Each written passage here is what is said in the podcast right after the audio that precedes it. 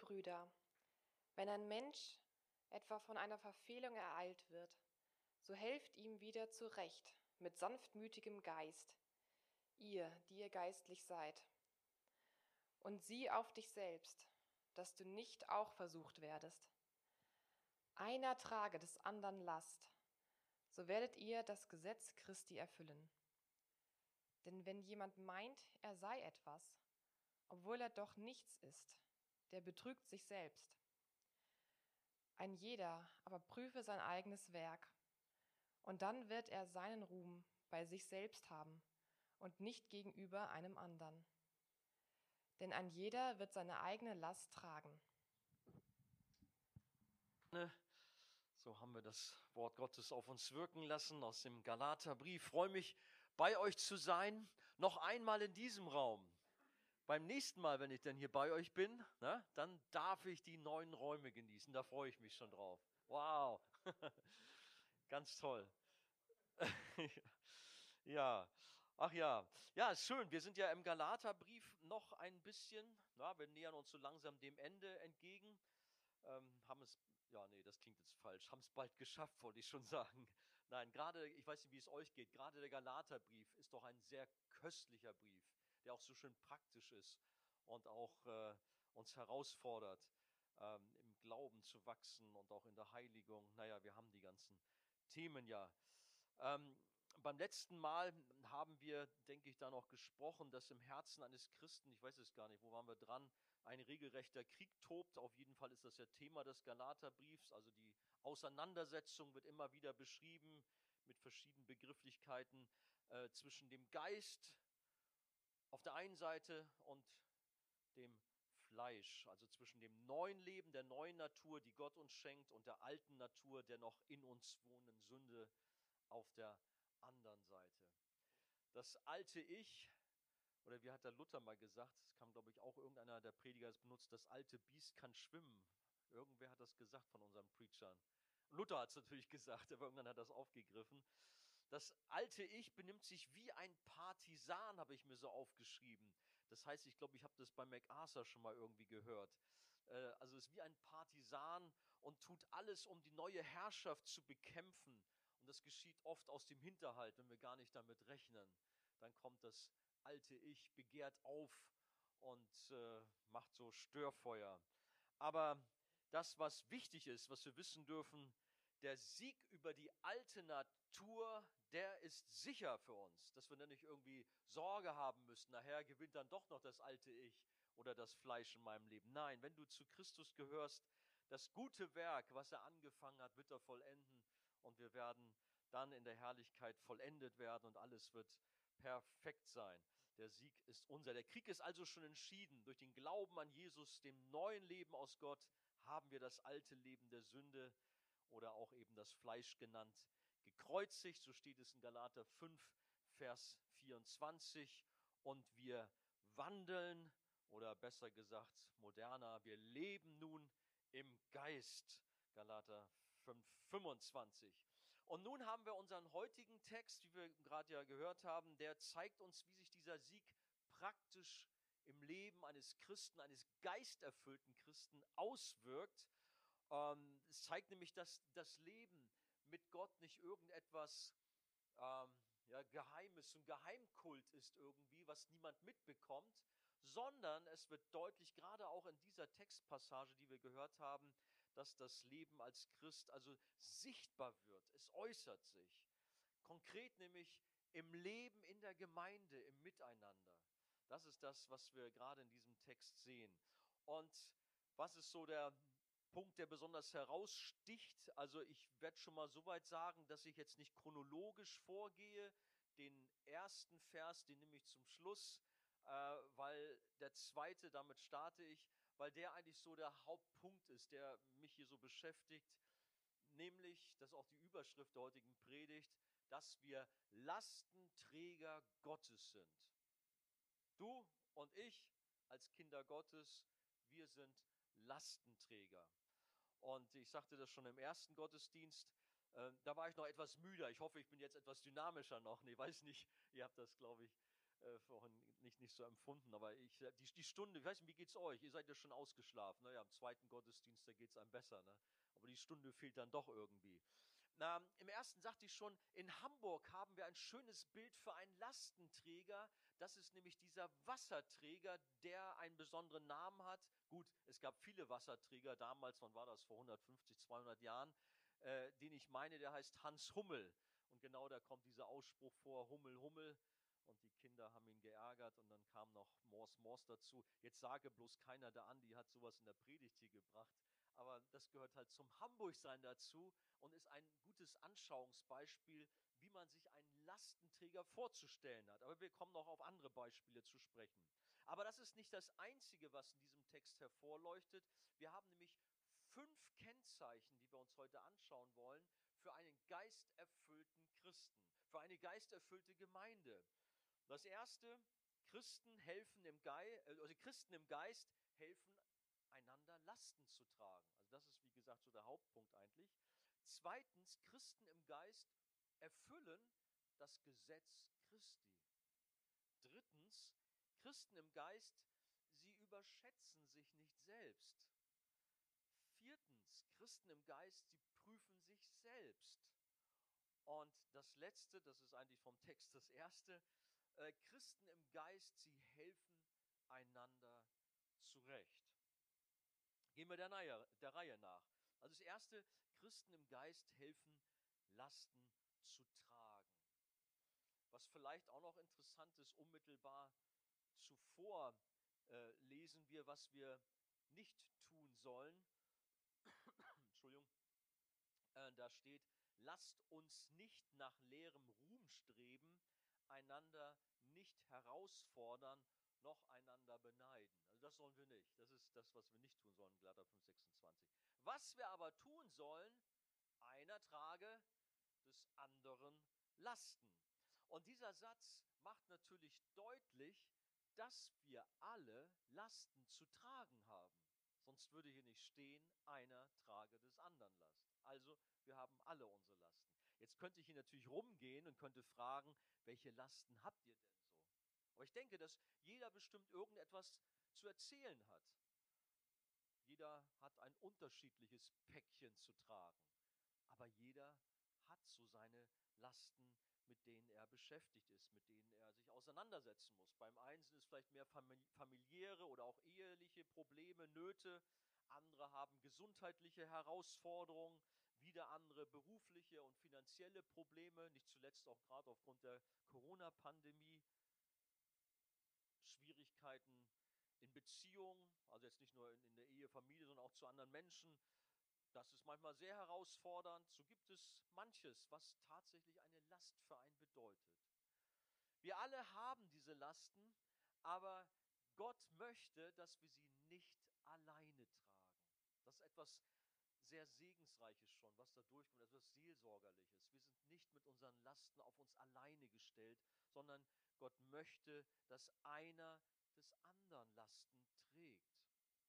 Nun gibt es aber auch Menschen, die meinen, es sei ein Zeichen der Stärke, andere mit seinen eigenen Bürden, mit seinen eigenen Wehwehchen eben nicht zu belasten, sie nicht zu belästigen. Oh, das brauche ich nicht. Ich komme schon selber gut durchs Leben, ich brauche keine Hilfe, ich schaffe das alles alleine. Und tatsächlich, ich habe manche erlebt, ich wusste ganz genau, was die für Nöte hatte, hatten, aber ich habe mich gewundert, dass sie das immer so verheimlicht haben. Äh, sie waren dann auch zu stolz dafür. Sie wollten das nicht so durchblicken lassen, ähm, wollten da irgendwie so eine Fassade nach außen hin wahren. Wir haben alles im Griff. Wir sind stark, wir sind große Persönlichkeiten und, und vielleicht sogar aus dem theologischen Hintergrund, wenn man so an dieses Wohlstandsevangelium denkt äh, wo man sagt, naja, Gott, Gott will ja nicht, dass wir irgendwelche Lasten haben. Gott will ja nicht, dass wir krank sind, dass wir Schwäche haben. Das ist aber eine falsche Theologie. Wir wissen sehr wohl, dass wir auch als Christen durch mancherlei Leid hindurch müssen, bevor wir das Ziel erreichen. Das gehört zum Leben auch dazu. Aber wenn man halt so eine Theologie hat von Wohlstandsevangelium, dann passen Lasten nicht unbedingt so dazu. Aber in der gefallenen Welt ist nun mal jeder Mensch mit Lasten behaftet. behaftet. Man belügt sich also höchstens selbst und ist ähm, realitätsfremd und es widerspricht auch der Heiligen Schrift, wie wir ja auch hier sehen. Andere Stelle, Paulus schreibt in 2. Korinther 5, Vers 4, denn wir, also er schließt sich mit ein, die wir in dem, er benutzt da einen interessanten Begriff Leibeszelt. Er nennt unseren Körper ein Zelt. Da wir in diesem Leibeszelt sind, seufzen und sind beschwert. Also er macht deutlich, ja, anderer Ausdruck, die äußere Hütte verfällt. Das ist nun mal so. Ne? Wenn man älter wird, dann hat man schon ein Zimperlein hier, ein da.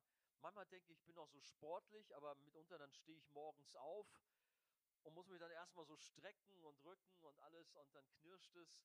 Dann merke ich auch, okay, du bist nicht mehr 20. Kurz darüber nur. So ist das manchmal. Ne? So, du bist ja auch noch ganz jung, Sören, war doch so, ne? ganz, ganz jung. Ja, aber gut, so sagt Paulus hier, ja, wir merken, wir seufzen und sind beschwert. Und der Apostel hat nicht nur jetzt mit seinem Körper irgendwelche Herausforderungen, er spricht ja auch einmal von dem fahlen Fleisch, der ihm gegeben ist, was immer sich dahinter verbirgt letztendlich, aber der von Gott bewusst in sein Leben sogar gebracht wurde, um ihn demütig zu halten.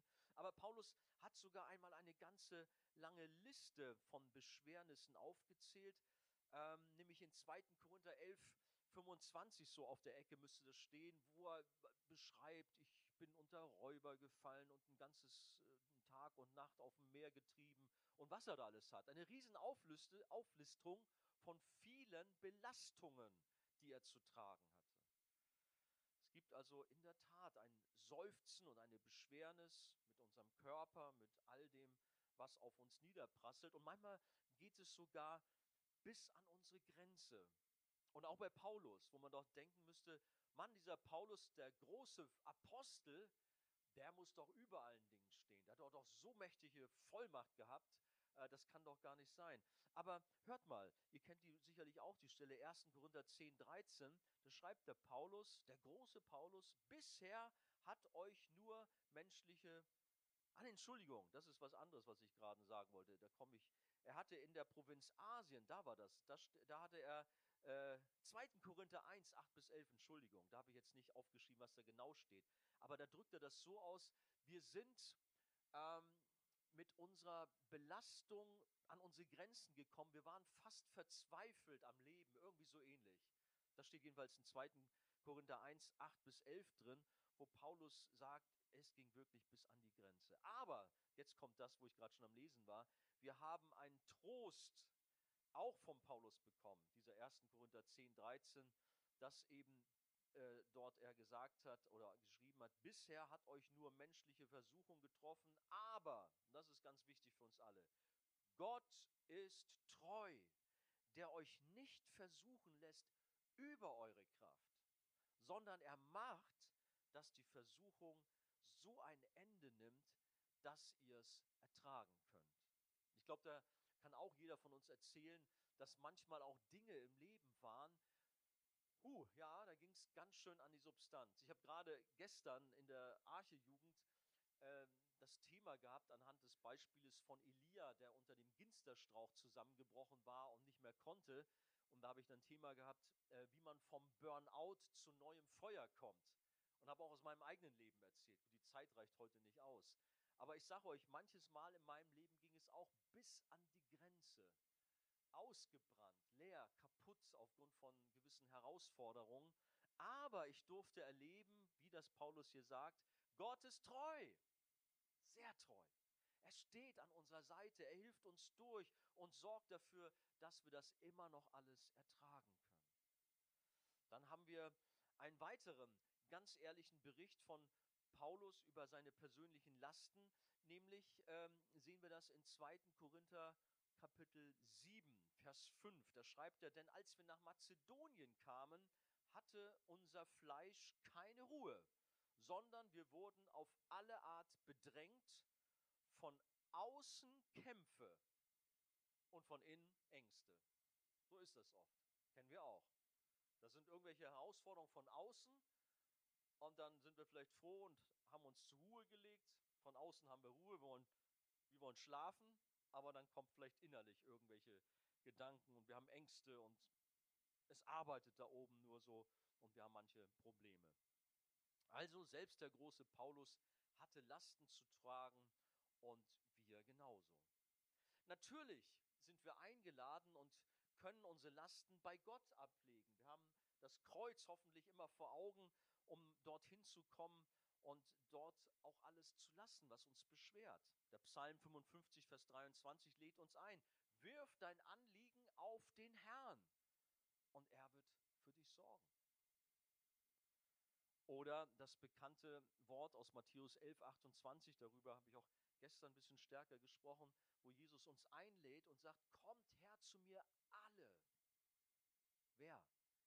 Die ihr mühselig und beladen seid, schwere Lasten zu tragen habt. Kommt doch zu mir.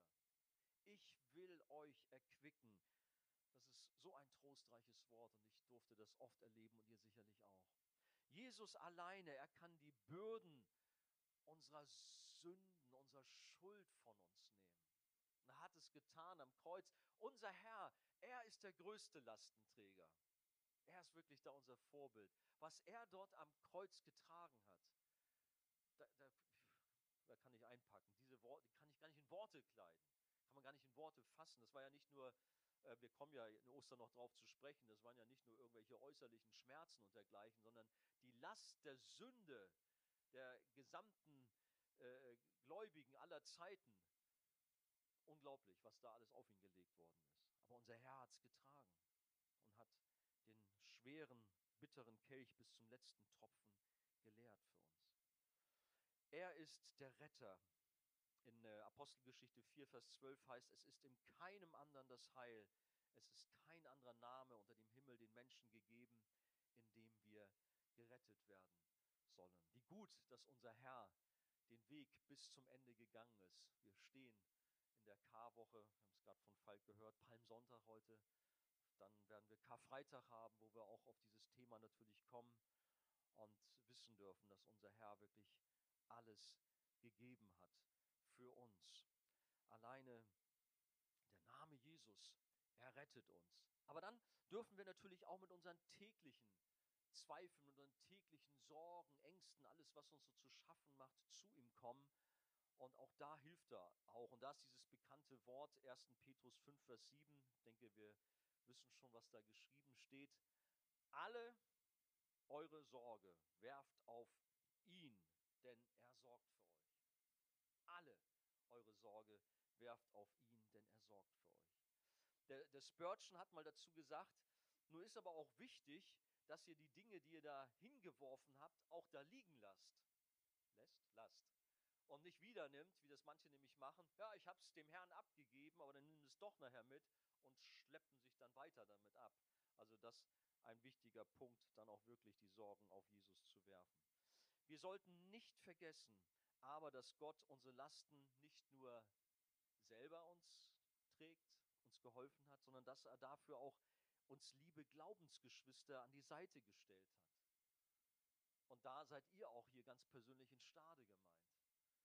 Ihr seid als Glaubensgemeinschaft, als Archefamilie Stade so zusammengestellt, wie ihr zusammengestellt seid.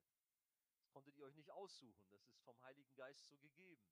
Aber so hat er euch hier euch so nebeneinander gestellt, dass ihr füreinander da sein sollt. Er benutzt Kinder Gottes, also dich und mich, als regelrechte Lastenträger. Und äh, ich sagte schon eingangs, so ich als Hamburger habe da diesen Hummelmann vor Augen als Lastenträger, der da mit den Eimern durch die Gegend schleppt. Aber ich habe noch ein viel besseres Bild gefunden, als ich so drüber nachgedacht habe und habe dann auch noch mal im Internet mir so ein bisschen das alles angeschaut und gelesen. Und zwar gibt es ähm, dort im Himalaya-Gebirge, wenn so Expeditionen starten, oder besser gesagt sind es ja Bergsteiger, die machen es ja zu ihrem äh, Vergnügen, die wollen da die höchsten Gipfel erklimmen. Das sind meist so reiche Leute hier aus dem Westen, es kostet ja alles viel Geld. Und die tragen nicht selber ihre schwere Ausrüstung da auf die 6000er, 7000er oder 8000 Meter hohen Berge. Das heißt, die gehen ja fast bis 9000 Meter hoch. Ne? Der höchste Berg, was ist da? 8880 oder irgendwie der, äh, Mount Everest, die haben Lastenträger dabei, diese Bergsteiger. Und die nennt man Sherpas. Habt ihr vielleicht schon mal gehört? Das sind so diese nepalesischen Männer,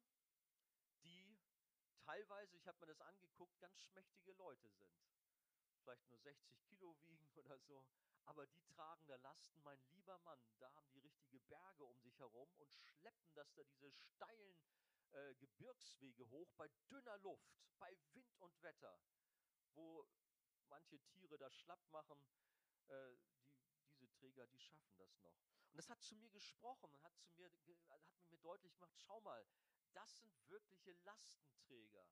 Nicht nur mal, ja, ja komm, gib mir mal deine Jacke, die lege ich mir über und dann äh, schleppe ich mal so, sondern dass man sich auch wirklich die Last des anderen zu eigen macht, die auch wirklich was kostet, was auch wirklich schwer ist, so wie diese Sherpas da wirklich große Lasten auch tragen. Unser Text macht unsere Aufgabe als Gläubige mit den Worten klar, Vers 2 nochmal, einer trage des anderen Lasten. Und so hat es Paulus, als er in Mazedonien war, als er dort schwere Lasten ertrug, auch erlebt. Gott half ihm zu tragen, das muss man wirklich sagen. Gott war an der Seite von Paulus und half ihm. Aber nun ist interessant, mal da an Beispiel von Mazedonien äh, zu schauen, wie hat Gott das eigentlich gemacht? Kam da ein Engel vom Himmel? Glaube nicht. Hat er ihm eine besondere Salbung vom Heiligen Geist zuteil werden lassen, sodass er fast übernatürlich ausgerüstet war? Lesen wir auch nichts von. 2. Korinther 7, 6.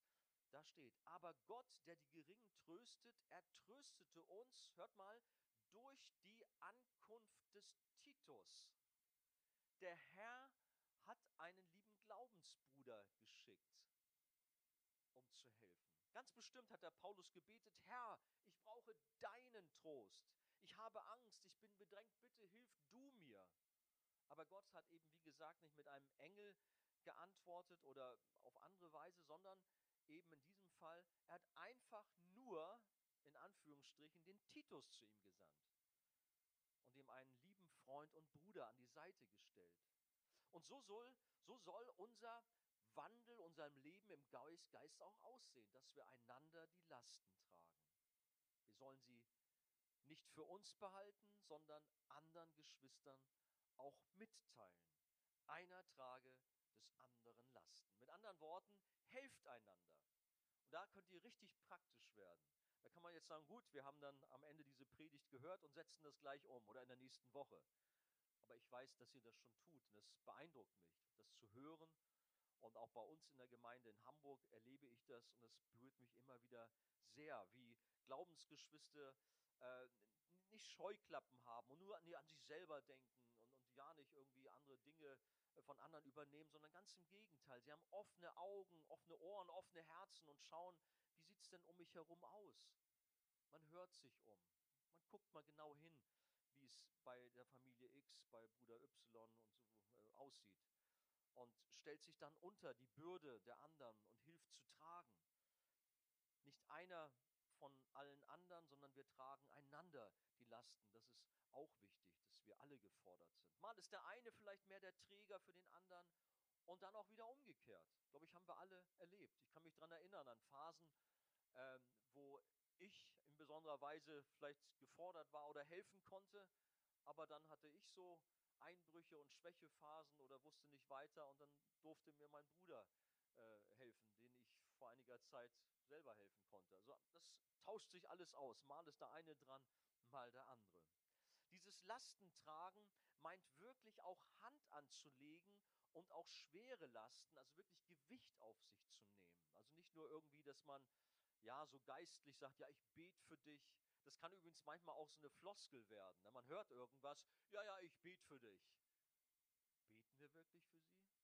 Also ich, ich stehe hier vor euch als ein Sünder. Ich muss manchmal bekennen, dann denke ich drüber nach und dann plötzlich, Mensch, du hast doch versprochen zu beten. Wer war denn das nochmal? Ja, das ist dann manchmal, dann denkt man, muss sich besser mehr aufschreiben. Ich kann ja nicht irgendwas da vollmundig versprechen und macht's dann nicht. So, ne? Und manchmal ist mir schon passiert, dann kam dann jemand zu mir, Andi, ich danke dir so, dass du für mich gebetet hast. Der Herr hat Gnade geschenkt. Und ich, äh, ja, schön. Und innerlich, oh, Ja, ich, vielleicht war das so ein, ein, ein äh, wie sagt man, so ein Stoßgebet zum Himmel. Herr, bitte hilf ihm oder ihr. Ne? Das habe ich vielleicht schon gemacht. Ne? Aber ich glaube, ihr kennt diese Problematik, die da manchmal hochkommt, dass man dann das doch alles nicht so macht, wie man das sagt. Wir stehen zusammen und wir sind füreinander da. Und da ist ein anderes Bild, was mir da auch noch sehr geholfen hat, nämlich aus dem militärischen Bereich. Ähm, ich muss gestehen, manchmal so mit meinem Sohn auch gucke ich dann auch so bestimmte Filme, ähm, die sich damit so befassen. Und da hat er mir so einmal in besonderer Weise hm, auch als Tipp gegeben. Das ist die Geschichte, eine wahre Geschichte von dem Soldaten Desmond T. Doss. Und das war ein gläubiger Mann in der US-Armee, damals im Zweiten Weltkrieg, ähm, der nicht mit der Waffe dienen wollte. Und die Geschichte war also sehr dramatisch. Man hat ihn, glaube ich, auch deswegen gemobbt und es war alles gar nicht so einfach für ihn. Aber er bekam dann letztlich doch seinen Platz und konnte auch ohne Waffe seinen Dienst verrichten, mehr so, glaube ich, dann als Sanitäter. Aber von ihm äh, weiß man zu berichten, dass er bei der Schlacht um Okinawa das Leben von gut 75 seiner Kameraden gerettet hat, die er vom Schlachtfeld getragen hat. Also das war ein Lastenträger. Das Ganze ist verfilmt worden. Der Film heißt Hacksaw Ridge oder so ähnlich. Kennst du ihn auch, Matze, ne? Und ist eine sehr beeindruckende Geschichte. Da liegen die verletzten Soldaten oben auf einem Felsplateau und die japanischen Soldaten, die schießen da und ja, wie soll man die daraus retten? Aber dieser, äh, dieser Desmond, der auch aufgrund seines Glaubens natürlich, der geht da rein und sagt, ich will mich unter die Last meiner Kameraden stellen. Ich hol sie raus aus des Feindes Hand. Gutes Bild auch für das Geistliche. Und so nimmt er einen um den anderen und schleppt sie aus der Schusslinie heraus an den Rand des Felsplateaus und dann werden sie auch noch dort abgeseilt und sie wurden äh, diese 75 alle gerettet. Eine gewaltige Geschichte. Aber er hat zu mir gesprochen, auch zu, zu sagen, Herr, ich will alles für meine Glaubensgeschwister auch geben. Die sind auch in der Schusslinie des Feindes und vielleicht liegen sie auch verwundet irgendwo da und kommen selber nicht zurecht. Aber wir dürfen hingehen, dürfen sagen, komm, ich helfe dir. Ich heb dich hoch. Ich nehme dich mit zum Gottesdienst. Oder ich helfe dir auch in, in praktischen Fragen. Kommen wir zum zweiten Punkt. Äh, Christen im Geist erfüllen das Gesetz Christi. Äh, Im Vers 2 heißt es nämlich, nicht nur einer trage des anderen Lasten, und es geht nämlich weiter, und so sollt ihr das Gesetz des Christus erfüllen. Das heißt also, wenn wir uns unter die Last unserer Glaubensgeschwister Geschwister stellen und ihnen helfen, dann erfüllen wir damit das Gesetz Christi. Aber wieso könnte man fragen, kommt Paulus an dieser Stelle mit dem Gesetz, wo er doch den Galatern die ganze Zeit gepredigt hat und sie vom Gesetz befreien wollte. Das ist jetzt ein Widerspruch. Könnte man ja fast denken. Warum jetzt, was ist das Gesetz Christi? Und da muss man natürlich sehen, es ging Paulus vorher um die Zeremonialgesetze mit den vielen Opferbestimmungen, diesen Reinigungsvorschriften, dem Judaismus, dem die Galater nachgehangen sind. Äh, davon wollte er sie befreien. Und hier geht es nun um das Gesetz Christi. Das ist etwas ganz anderes. In Galater 5, Vers 14 haben wir nämlich schon davon äh, gesprochen. Da heißt es, denn das ganze Gesetz wird in einem Wort erfüllt, in dem du sollst deinen Nächsten lieben wie dich selbst. Und Jesus sagt im Johannesevangelium in Kapitel 13, Vers 34, ein neues Gebot gebe ich euch, dass ihr einander lieben sollt, damit, wie ich euch geliebt habe, auch ihr einander liebt. Und wenn man das nämlich tut, mit wirklich der Liebe Gottes, eine mächtige, eine große Liebe, wenn wir an 1. Korinther 13 denken, die göttliche Liebe, wenn wir diese große Liebe haben, dann sind wir überhaupt auch erst in der Lage, richtig Lasten zu tragen. Wenn wir auch an dieses Bild von diesem Soldaten denken, der bereit war, da seine 75 Kameraden rauszutragen, da kostet es etwas dazu, um das auch zu tun. Wir brauchen wirklich die Liebe Gottes, um auch so einen Dienst auszuführen. Es gibt da die bekannte Geschichte vom barmherzigen Samariter. Da sehen wir, wie es mitunter nicht sein soll. Da ist der Priester und der Levit, also sehr fromme Leute eigentlich nach außen hin, haben viele fromme Sprüche auf Lager gehabt, aber die machen dann, wo es drauf ankommt, einen Bogen um die Not und nur der verachtete Samariter, der griff ein. Wir kennen die Geschichte. Und er zeigt, wie man Liebe übt, wie man Lasten trägt und wie er sich dann ganz rührend um den Verletzten kümmert, ihm auch dann dort in die Herberge verschafft, so bis er wieder ganz gesund wird, auch die, das Geld bezahlt.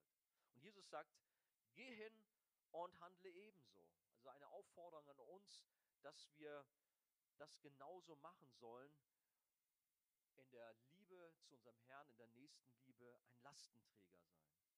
Wenn also unser Lebenswandel im Geist geschieht, dann denken wir nicht nur an uns selbst und suchen uns selbst, sondern wir schauen in der Gemeinde umher und haben offene Augen, offene Ohren für die Lasten anderer.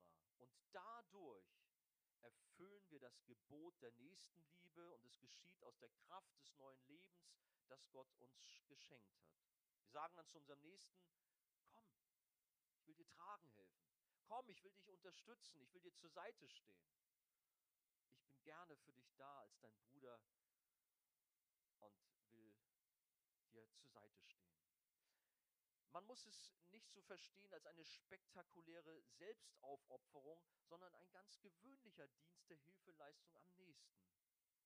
Und da darf man einfach auch mal so schauen, wie es funktioniert. Ich weiß nicht gerade, wie so als Männer, ich weiß nicht, wir sind doch so hilfsbereite Männer hoffentlich. Aber ich habe das manches Mal erlebt, auch beim Nachbarn irgendwie, wenn da irgendwas war zu schleppen, ja, dann habe ich das gesehen und dann bin ich gegangen, klar, ich helfe dir. Gut, er hat dann vielleicht auch über den Zaun gerufen, Andi, kannst du mir gerade mit anpacken. Klar, machen wir doch.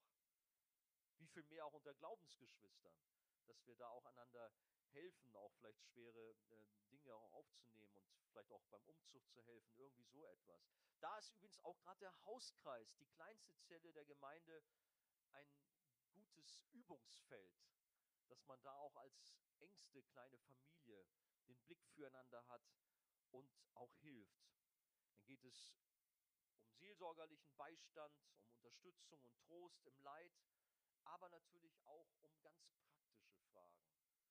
Da, wo man plötzlich mitbekommt, da ist das Auto kaputt gegangen vielleicht, dass man bereit ist und sagt, Mensch, wir haben zwei, kannst das andere Auto von uns zwei Wochen benutzen, bis deins aus der Werkstatt wieder da ist. Gibt es eine Fülle von Beispielen. Ich bin manches Mal beeindruckt gewesen, ähm, bei uns in Hamburg, hier bei euch kenne ich ja nicht so gena ganz genau die Situation, obwohl so manches habe ich auch gehört, wie ihr sehr wohl auch das hier umsetzt, was in Galater äh, 6 hier geschrieben steht. Ähm, hat mich manches Mal beeindruckt. Oder ich denk, denke an äh, Geschwister, äh, beide über 80, großen Garten, und wie dann junge Leute gesagt haben, hey, komm, wir helfen mit, wir sind da, wir graben den Garten um oder wir schneiden die Bäume oder was auch immer. Dass man wirklich das auch praktisch umsetzt, was wir hier in der Schrift lesen. Nicht nur Hörer des Wortes, sondern auch Täter. Ja, auch wir können gut fromme Sprüche machen. Ja, ich bete für dich, ich denke an dich. Dann mach's auch. Pack mit an.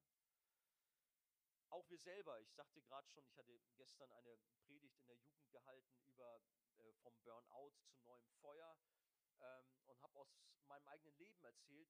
Ich habe zweimal so etwas erleben müssen, dass ich so richtig down war über einen längeren Zeitraum. Einmal sogar fast über vier Jahre, äh, so mit Intervallabschnitten. Und da habe ich manches Mal beeindruckt feststellen können, wie Menschen mir geholfen haben.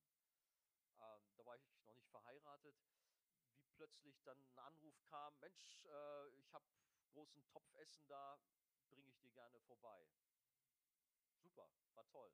Auch später, da ging es dann um andere Nöte, da war Angela dann äh, nicht so gut drauf und hatte eine schwere Schwächephase gehabt. Auch da durften wir das erleben. Unterstützung aus der Gemeinde heraus, Lastenträger, wir kochen Essen, auch in anderer Hinsicht helfen wir euch. Einmal war es, hat ein Bruder mir auch bei Renovierungsarbeiten geholfen. Das ist etwas, wo man sagt, wow, Gemeinde lebt, es funktioniert. Wir sitzen nicht nur im Gottesdienst artig nebeneinander und hören eine Predigt, sondern wir setzen das um, was wir hören, so wie auch heute hier aus dem Galaterbrief, wo es darum geht, einander auch die Lasten zu tragen. Etwas ganz wichtig. Und damit erfüllen wir eben, wie auch in diesem Punkt, das Gesetz Christi. Da Martin Luther hat übrigens in diesem Zusammenhang äh, gesagt, Christen müssen starke Schultern und kräftige Knochen haben, damit sie also Dienst, diesen Dienst verrichten können. Und offensichtlich haben wir das auch. Dann kommen wir zum dritten. Christen im Geist heißt es in unserem Abschnitt, überschätzen sich nicht selbst. Das ist also eine große Gefahr, in die man geraten kann. Vers 3. Denn wenn jemand meint, etwas zu sein, da er doch nichts ist, so betrügt er sich selbst. Also diese Selbstüberschätzung, dass da jemand mit übermäßigem Vertrauen an seine eigenen Fähigkeiten umhermarschiert. Kennen wir solche Menschen? Sind wir vielleicht selber so einer? Wir können fast vor Selbstbewusstsein nicht gehen, wir strotzen nur so. So irgendwie so richtig kräftig übermotiviert. Es gibt so Menschen, der Petrus war so einer, der hatte immer wieder bekanntermaßen so eine große Klappe, war immer vorne an das führte sogar zur Verleumdung von Christus. Wir kennen die Geschichte. Matthäus Kapitel 26, Verse 31, äh, doch 31 bis 33 spricht davon. Das ist zunächst mal Jesus, der sagt, ihr werdet in dieser Nacht alle an mir Anstoß nehmen. Denn es steht geschrieben, ich werde den Hirten schlagen und die Schafe der Herde werden sich zerstreuen. Aber nachdem ich auferweckt worden bin, will ich euch nach Galiläa vorangehen. Das ist das, was Jesus gesagt hat zu seinen Jüngern. Jetzt hört mal, was der Petrus antwortet. Da antwortete Petrus und sprach zu ihm, wenn auch alle an dir Anstoß nehmen, so werde doch ich niemals an dir Anstoß nehmen. Ich bin ganz anders, bin viel besser drauf als die anderen. Und wie war das? Für ihn waren alle, alle außer ihm selbst. Aber was war sein Problem? Selbstüberschätzung. Kläglich ist er gescheitert. Wie war das? Nachher hat der Hahn gekräht und Petrus hat bitterlich geweint, als er erkannte, oh ja, ich habe viel zu gut von mir gedacht. Ich dachte, ich bin hier der große Hero, der große Crack und jetzt muss ich feststellen, der Herr Jesus hat doch recht gehabt. Ich habe versagt.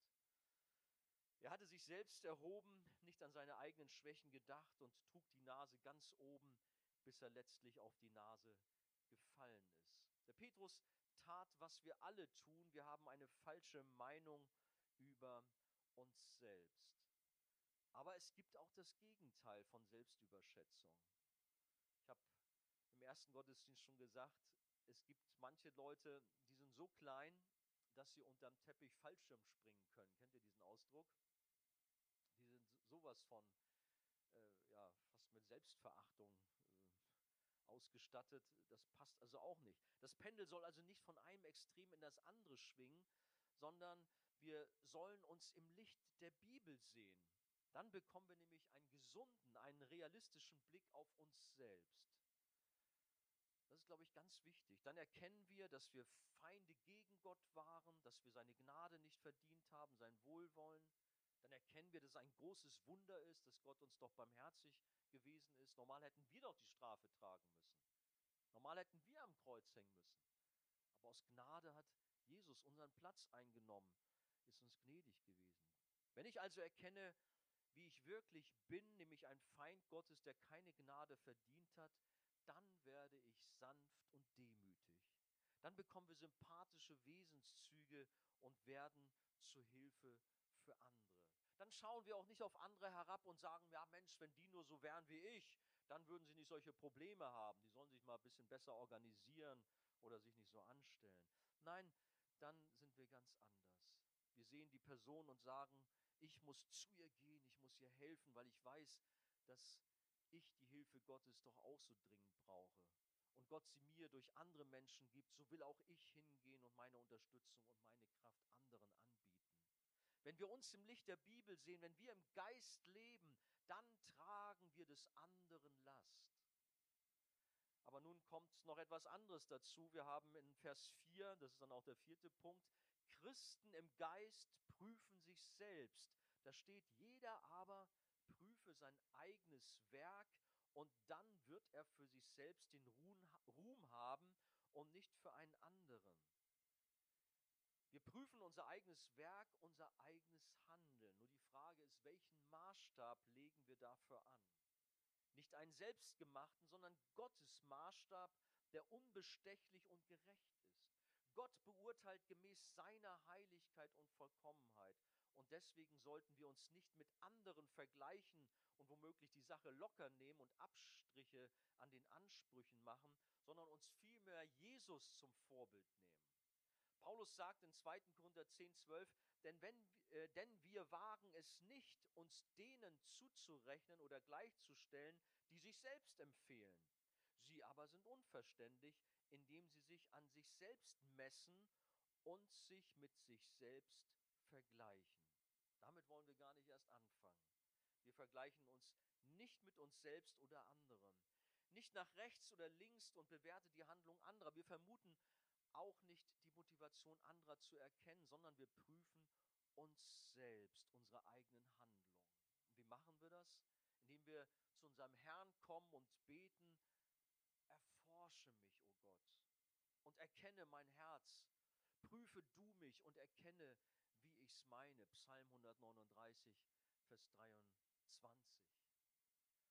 Wir beten nicht, Herr, erforsche ihn oder sie, oder prüfe ihn oder sie. Wenn wir so denken, dann werden wir niemals die Lasten anderer tragen. Nein, wir bitten, Herr, verändere du mein Herz, erforsche du mich. Das ist also ganz wichtig. Prüf dich selbst und dann wirst du sagen, Herr, ich habe viele Defizite, aber du bist groß und wunderbar. Dann bleibt letztlich nur noch Lob für Gott und dann schreibt der Paulus da auch noch in Vers 5, denn jeder Einzelne wird seine eigene Bürde zu tragen haben. Das ist jetzt ein Satz, da könnte man sagen, äh, Moment mal, was nochmal? Denn jeder Einzelne wird seine eigene Bürde zu tragen haben. Das verstehe ich jetzt nicht. In Vers 2, da hat er doch gesagt, einer trage des anderen Lasten. Und jetzt hier in Vers 5, da rückt er scheinbar davon ab und widerspricht sich quasi, wenn er sagt, jeder Einzelne wird seine eigene Bürde zu tragen haben. Ja, was denn jetzt? Und da müssen wir ganz genau hinschauen. In Vers 2 ist von Last die Rede und in Vers 5 von Bürde. Das sind zwei ganz unterschiedliche Dinge, die hier angesprochen werden.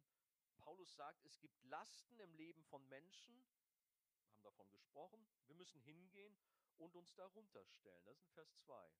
Aber hier die Bürde in Vers 5, das ist ein Ausdruck, der kommt aus dem Militär heraus, meint ein Gepäckstück auf sich zu nehmen. Und wir sind nämlich zugleich auch Soldaten in der himmlischen Armee und haben von unserem Herrn eine Ausrüstung bekommen. Und unser Befehlshaber, König Jesus, sagt, los, hier ist dein Rucksack, hier ist deine Ausrüstung, zieh sie an und auf ins Gefecht. Das ist also das, was wir zu tragen haben. Das gehört dazu für unser tägliches Leben. Ähnlich auch wie das Gleichnis mit den Talenten. Jeder hat ganz unterschiedlich etwas bekommen an Gaben, an Talenten. Aber am Ende fragt uns der Meister, was ist mit den Talenten geschehen und wie bist du damit umgegangen? Und so wurde auch jedem von uns eine Bürde gegeben, die wir selbst tragen sollen, für die wir selbst verantwortlich sind und die wir nicht an andere weitergeben können. Paulus unterscheidet also zwischen den Lasten, die wir helfen, einander zu tragen, und der Bürde, die wir nicht mit anderen tragen können und im Übrigen auch gar nicht äh, teilen sollen. Denn Gott belädt uns nicht, damit wir darunter zusammenbrechen, sondern er gibt uns eine Last, die wir letztlich auch tragen können, wenn wir an die Bürde hier denken. Kommen wir zum Schluss. Da ist noch ein Punkt. Eigentlich fängt ja unser Text damit an. Ich habe das Schwierigste, ne, weiß ich nicht, aber bis zum Schluss aufbewahrt. Äh, Vers 1, das ist tatsächlich so ein Punkt, das ist gar nicht so einfach. Wie heißt es da? Brüder, wenn auch ein Mensch von einer Übertretung übereilt wurde, so helft ihr, die ihr geistlich seid, einem solchen im Geist der Sanftmut wieder zurecht. Christen im Geist helfen einander zurecht. Das ist gar nicht so einfach. Wir haben gerade hier nach dem ersten Gottesdienst ein Gespräch gehabt, da haben wir festgestellt, das ist so ein Thema. In manchen Gemeinden findet das nicht mehr statt, weil man sagt, ja, es geht niemand dem anderen was an, alles ist Privatsache. Nein, die Bibel fordert uns auf, auch den Blick auf den anderen zu haben und zu schauen, wenn da etwas aus dem Ruder gerät, wenn etwas schief läuft, wenn da Sünden sind, dann sollen wir auch dieses Fehlverhalten ans Licht bringen. Wenn wir einen Bruder oder eine Schwester sündigen sehen, dann stellen wir uns unter ihre Last. Also es bedeutet, dass wir nicht schweigen oder dass wir darüber hinwegsehen, so Schwamm drüber Mentalität, sondern dass wir das offen ansprechen. Die Bibel sagt, die Sünde soll ans Licht gebracht werden. Der Sauerteig soll herausgefegt werden. Manche Gemeinde heutzutage krankt, weil man Sünde einfach nicht mehr anspricht. Das Wort will man nicht mehr benutzen, weil man will ja niemandem zu nahe treten. Und dann breitet sich in der Gemeinde Christi der Sauerteig einfach so aus und zerstört alles. Und es geht alles in den Bach runter. Da leben dann Menschen einfach unverheiratet zusammen. Da sind Missstände und Paulus hat ja auch im Korintherbrief davon gesprochen, das sind Zustände, die gibt es noch nicht mal in der Welt draußen, die in der Gemeinde toleriert sind. Das darf nicht sein. Also wir sind gefordert, wenn wir im Geist sind, einander auch zurechtzuhelfen. Ein großes Thema, kann man eine eigene Predigt sicherlich zu halten. In Matthäus Kapitel 18 spricht Jesus auch dieses Thema an. Anderes Wort dafür, das klingt immer so streng, das ist das, der Begriff Gemeindezucht, Gemeindedisziplin. Dass man also schon auch in der Gemeinde ähm, auch Sünde offen anspricht und auch ahndet.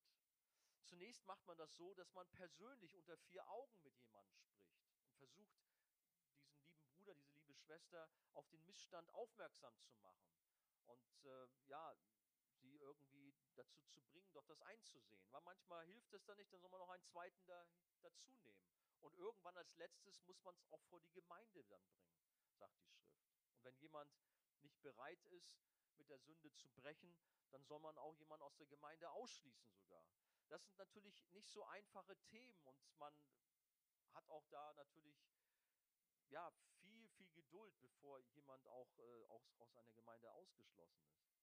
Aber dieses Thema, einander zurechtzuhelfen, ist ganz wichtig, dass es in Liebe geschieht.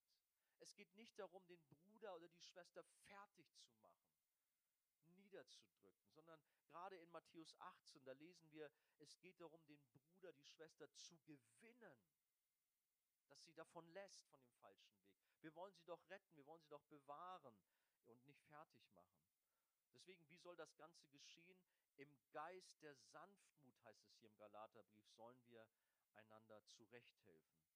Die wir geistlich sind, sollen es in Liebe und Barmherzigkeit tun. Das ist ein ganz wichtiger Punkt. Es gibt nämlich so liebe Mitchristen, die haben sich auf ihre Fahne geschrieben, wir sind die Ermahner vom Dienst. Das können sie gut. Gehen umher und waschen einander die Köpfe. Aber wenn es an sie selber geht, oha, dann ist aber was los.